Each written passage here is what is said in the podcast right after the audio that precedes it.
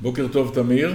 בוקר טוב. אנחנו מדברים היום על הזכייה של תעשייה אווירית ובניית הרכב הקרבי העתידי של צה"ל. זה נעשה בתום תחרות שעליה הכריז ממשרד הביטחון לפני אה, כשנה וחצי. קונספט של התעשייה האווירית אה, נבחר, וכרגע הם בונים את המדגים המלא.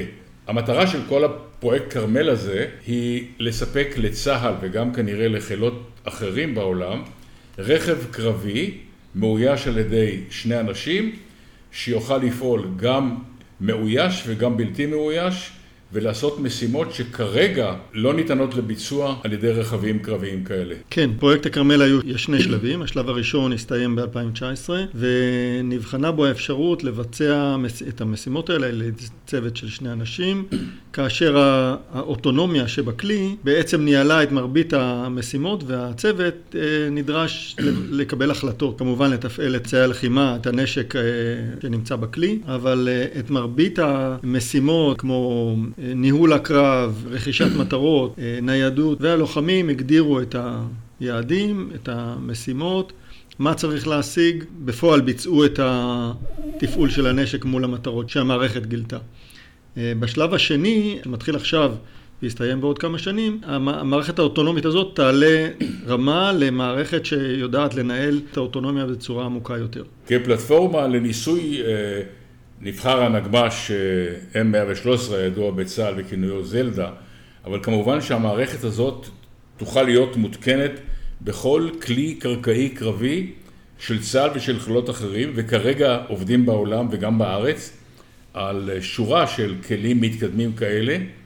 אה, שחלקם מצוידים גם בתחנות נשק אוטונומיות ובטילים כמו טילי הספייק של רפאל. בתום התהליך הזה שעכשיו תעשייה אווירית נכנסת אליו, פול פורס, תהיה למעשה קופסה במרכאות, שתוכל להתחבר כמעט לכל רכב קרבי כזה ולהפוך אותו, כמו שאמרת, גם לרכב אוטונומי שיוכל לבצע מגוון גדול של משימות בשדה הקרב. כמובן שזה מוריד את הסכנה מחיילים, כי הרכב יהיה אוטונומי, אבל יש כמובן לרכב אוטונומי כזה עוד יתרונות רבים ואחרים.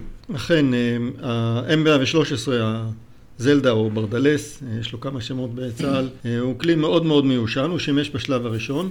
בשלב השני, המערכת הזאת, המערכת האוטונומית, תותקן בתוך אה, האיתן, הנגמ"ש האופני החדש של צה"ל. היא תאפשר לכלי אחד לנהל תמונת קרב שלמה.